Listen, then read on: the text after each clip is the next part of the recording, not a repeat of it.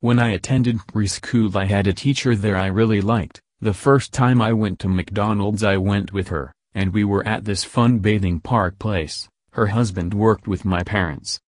She has children now and one of them has the same name as me. That's really nice. And sweet. Yes. It is. I mean.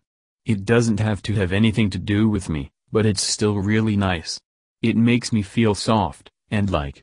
I feel like I can make a difference in a way, to be a positive aspect of someone else's existence.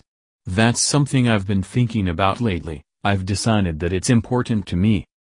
I've been feeling down because I have felt that I can't be to other people what some people have been, and are, to me. I don't mean it in a sense that I'm going to sacrifice myself for random people, but that the people in my life that are important to me ought to know that they are. I want to show them, so they actually know it in their souls.